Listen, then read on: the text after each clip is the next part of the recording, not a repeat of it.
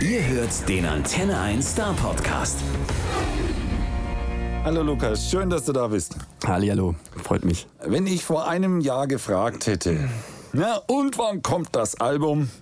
Mal ehrlich, was hättest du da gesagt? Auch vor einem Jahr, da war, glaube ich, der Plan schon relativ klar. Da gab es zwar noch kein Release-Datum, aber da haben, haben, sich so die ersten, ersten Türen geöffnet in Richtung Plattendeal und Leuten, die irgendwie mitarbeiten und die dran glauben. Ähm, hättest du mich das vor zwei Jahren gefragt oder vor anderthalb, dann wäre ich, oder dann wären wir alle wahrscheinlich voller Träume, aber relativ ratlos gewesen. So, weil das war, ging dann doch alles sehr viel schneller als, als erwartet. Ja, und jetzt ist keine Legenden am Start, auch noch bei einem doch relativ großen Label mit Fernsehunterstützung. Und äh, wer will da jetzt sagen, ganz ehrlich, wer, wer, wer behauptet das? Ich hab's ja immer gewusst. Na, wer von euch? Hast du aber tatsächlich.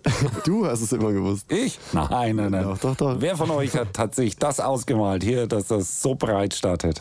Naja, den, den Traum hatten wir, glaube ich, äh, wirklich sehr, sehr früh. Also als wir uns zusammengefunden haben, als dann der Name klar war und einfach die Fahrtrichtung klar war, war eigentlich auch für uns, zumindest für, für uns fünf Typen, sehr, sehr schnell klar, dass wir alles auf eine Karte setzen wollen. Und ähm, ja, die Entscheidungen sind sehr schnell gefallen, dass alle ihre Jobs geschmissen haben und dementsprechend muss es dann auch funktionieren irgendwie. Also so kleine Brötchen backen war noch nie unser Ding. Ja, ich hoffe, es sind jetzt nicht die Jobs gewesen, denen ihr jahrelang nachweinen werdet, was schon so Schönheitschirurg, Astronaut, Quantenphysiker. Äh, nein, nein, ja, nee. ich, war, ich war leidenschaftlicher Heilerziehungspfleger. Es hat mir tatsächlich doch sehr viel Spaß gemacht, ähm, aber es ist okay. So wie es jetzt gelaufen ist, ist schon alles gut so. Ja, irgendwie hat das ja auch was Therapeutisches, Musik zu machen. Auf jeden Fall, ja. Wir haben ein Album, das ist voll mit Songs, die sich mehr oder weniger direkt auf Stuttgart hier beziehen. Äh, warum eigentlich so lokal runtergebrochen? Weil es uns sehr, sehr wichtig ist. Es war für uns schon immer Thema. Es war lang irgendwie so in der Musikszene auch irgendwie verankert, dass es nicht mehr wirklich cool war, aus Stuttgart zu sein. So alles ist irgendwie abgehauen nach Berlin oder nach Hamburg oder so. Und wir sind total gern hier. Wir wohnen alle im Kessel und wir sind total glücklich hier und merken das jedes Wochenende wieder aufs Neue. Wir sind so viel auf Tour, so viel in irgendwelchen Großstädten unterwegs und freuen uns jedes Mal wieder, wenn wir in diesen, in diesen stinkenden Kessel wieder reinfahren. Ähm, und das ist uns einfach wichtig. Und die Stadt prägt uns, die Stadt prägt mich beim Texten sehr. Und ähm, ich glaube einfach, dass man da, äh, ja, man, man schreibt anders, je nachdem, wo man herkommt und was seine, was, was die Eindrücke sind, die man jeden Tag hat. Also es sind ja schon wirklich, wirklich in den Texten viele, viele Anspielungen. Von Killesberg bis Palast einmal so quer, quer, Mhm. quer durch den Kessel drin. Äh, hast du selber mal nachgezählt, wie viele? Nee, keine Ahnung. Aber ich weiß, also ich, also ich meine, ich bin ja dabei, wenn ich Songs schreibe. so von daher merke ich ja schon immer, dass es dann doch ein Thema ist, was, was mich sehr umtreibt. Klar. Also gut, wir machen das einfach so, wer die richtige Anzahl nennen kann, bekommt ein Album. Oh wow.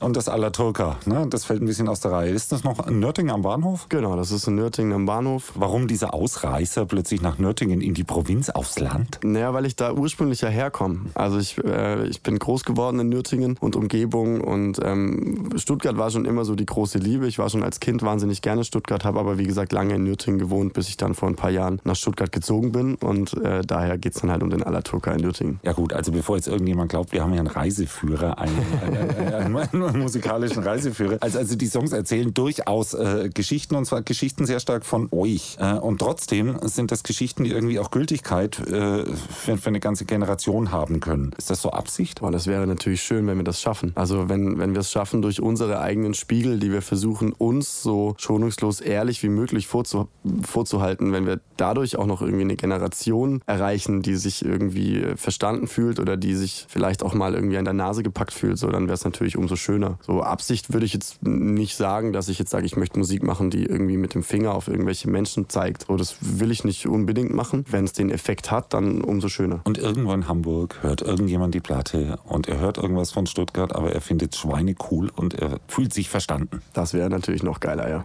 Das Album geht los mit Berlin am Meer und das ist äh, so ein richtiger Aufbruchssong. Es endet dann aber mit einem Song namens Keine Legenden. Der heißt genauso wie das Album und äh, den sehe ich eher so wie, wie trotzigen Fatalismus ein bisschen. Ne? Äh, repräsentiert euch all das, was da dazwischen ist? Ja, Auf jeden Fall. Also die Texte, ich habe noch nie irgendwie einen Song geschrieben. Ähm, oder doch, ich habe wahrscheinlich schon belanglose Songs geschrieben, die hätte ich aber niemals auf das Album gepackt. Also alles, was irgendwie da drin ist, ähm, was gesagt wird, wird genau so gemeint und äh, kommt direkt aus unserem Leben. So, wir sind fünf sehr unterschiedliche Charaktere. Der eine ist mehr so, der andere ist mehr so. Und der eine Song passt vielleicht eher zu dem und der andere eher zu dem, aber unterm Strich fasst es uns ganz gut zusammen. Ihr seid live ziemlich gut unterwegs, allerdings jetzt mal weniger in den großen Arenen der Welt, sondern ihr habt die Fußgängerzonen der ganzen Republik bespielt. Wie kommt man bitte auf so eine Idee? Naja, man kommt auf die Idee, dass man, äh, wie gesagt, von Anfang an sehr, sehr ambitioniert ist und am liebsten jeden Tag spielen würde und am liebsten wirklich nur auf Tour sein würde. Und dass jeder, der selber Musik macht, kennt das. Das geht nicht. Also ähm, vor allem, wenn man noch ein relativ kleiner Fisch in dem Business ist, so dann will dich ja auch niemand haben. So, das heißt, man muss sich irgendwie hochspielen, man muss sich, wie man das so schön sagt, den Arsch abspielen. Anders funktioniert das nicht. Und ähm, das ist eigentlich in der Zeit entstanden, wo wir, wie gesagt, gerne viel mehr gespielt hätten, aber einfach die Konzerte nicht hatten. Wir wurden einfach nicht gebucht. So und ähm, dann haben wir gesagt, komm, egal, wir ziehen das auf eigene Faust durch und dann haben wir angefangen, unsere Straßenkötertouren zu spielen, wo wir wirklich auch ohne Ziel einfach zehn Tage oder so am Stück rumgefahren sind und äh, wir hatten nicht mal Schlafmöglichkeiten. Wir haben auf der Fußgängerzone die Leute, die dann da standen, gefragt so, hey, hat's euch gefallen? Wenn ja, hat jemand ein Sofa? irgendwie und dann haben wir halt irgendwo gepennt und ähm, ja, da sind wir schon auch sehr, sehr dran gewachsen. Ja, aber verlangt es nicht trotzdem ein bisschen Minimum an Organisation? Ich meine, heutzutage kannst du ja nicht einfach mehr in die Fußgängerzone gehen und spielen spielen, weil sonst kommt gleich irgendjemand vorbei und sagt, nee, haben Sie da einen Schein dafür? Dürfen Sie das? Wie habt ihr das dann, dann, dann gemacht? Wirklich so spontan, so Guerilla-mäßig? Komplett Guerilla. Es war nichts, nie, wir haben noch nie irgendwo um Erlaubnis gefragt bei irgendwas. Wir haben es einfach getan. Und es gab genau zwei Momente. Heidelberg war richtig doof. Die wollten uns wirklich nicht haben. Das ist da eine sehr, sehr strenge Stadt. Da haben, sind wir schon beim Aufbauen verjagt worden. Ähm, und dann gab es noch ein Konzert tatsächlich hier in Stuttgart auf dem Schlossplatz, wo dann halt wirklich ein paar hundert Leute da waren, wo es richtig voll war, wo dann irgendwann das Ordnungsamt kam und gefragt hat, ey, was zur Hölle tut ihr da eigentlich? Und ich mit denen dann wirklich den Deal gemacht habe, dass wir noch einen Song spielen und dann aufhören.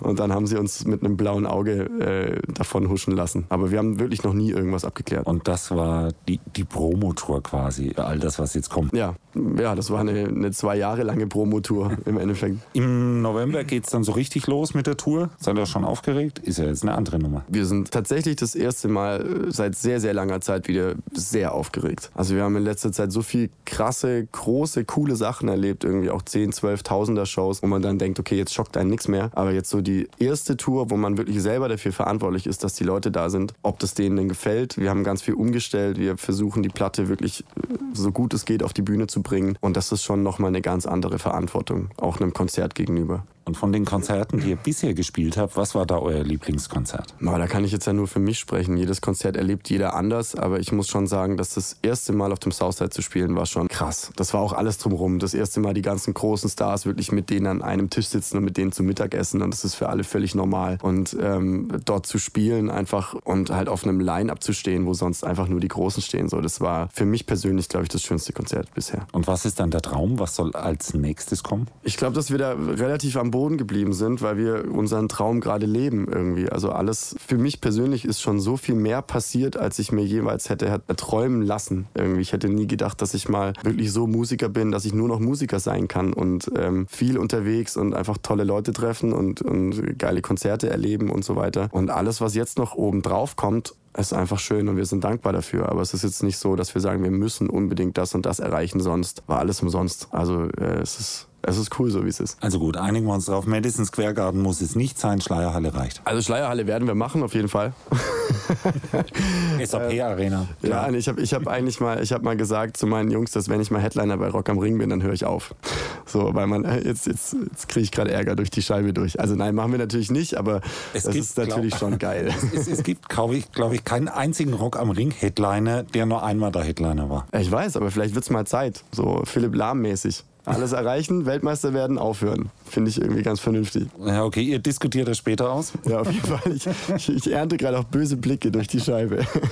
die sagen, die hören erst auf nach dem dritten Mal Rock am Ring. Wahrscheinlich, ja. Äh, die letzte Zeile des ganzen Albums lautet, wir brauchen keine Legenden. Mhm. Jetzt, jetzt mal, mal so ganz ehrlich, äh, habt ihr demzufolge auch keinerlei musikalischen Vorbilder? Braucht ihr sowas nicht oder gibt's die schon? Boah, das ist ja ganz gemischt. Also der Song, in dem Song geht es ja nicht um musikalische Vorbilder, da geht es eher um, um Menschen, die irgendwie den Mut haben, den Mund aufzumachen und was zu wagen. Und da sind wir, finde ich, sind unsere, ist unsere Generation leider etwas spärlich besät. So diese großen Typen la John Lennon, wie, wie es in dem Song ja heißt, der sich ans Bett fesselt, um einen Krieg zu verhindern, die gibt's heute halt nicht mehr. Und äh, das Fazit äh, des Songs ist es halt, dass wir die auch nicht brauchen, dass wir das selber machen können, dass man selber zu diesem Menschen werden kann. In musikalischer Hinsicht ist es ein ganz sensibles Thema bei uns, weil wir alle aus so unterschiedlichen Hintergründen kommen, dass wir ganz unterschiedliche Einflüsse haben. Irgendwie, das reicht von von dem, äh, dem Deutsch-Punk irgendwie den Underground-Bands bis hin zu irgendwelchen Jazz-Gitarristen. So, da hat jeder so seine eigenen Lieblinge. Es gab so ein, zwei, ein, zwei äh,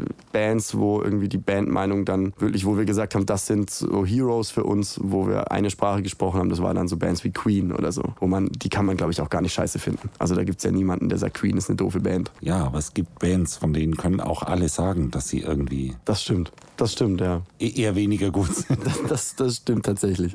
Aber wie, ja, so musikalische Vorbilder, boah, schwierig. Gibt's, gibt's keine Bandmeinung. Müsste man sich mit jedem Einzelnen unterhalten. Braucht's auch nicht. Braucht's nicht. Einfach mal das Album anhören, Genau, braucht's nicht. straight durch.